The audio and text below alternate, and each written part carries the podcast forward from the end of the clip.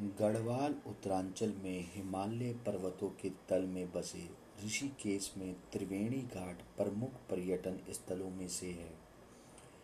ऋषिकेश में त्रिवेणी घाट प्रमुख स्नान घर घाट है, जहाँ प्रातःकाल में अनेक श्रद्धालु पवित्र गंगा नदी में डुबकी लगाते हैं।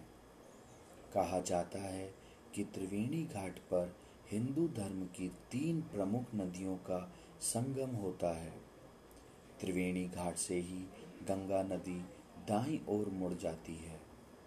त्रिवेणी घाट से एक ओर छोर पर शिवजी की जटा से निकलती गंगा की मनोहर प्रतिमा है तो दूसरी ओर अर्जुन को गीता ज्ञान देते हुए श्री कृष्ण की मनोहरी विशाल मूर्ति और एक विशाल गंगा माता का मंदिर है।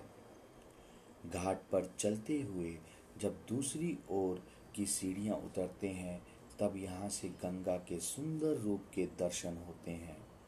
शाम को त्रिवेणी घाट पर भव्य आरती होती है और गंगा में दीप छोड़े जाते हैं। उस समय घाट पर काफ़ी भीड़ होती है।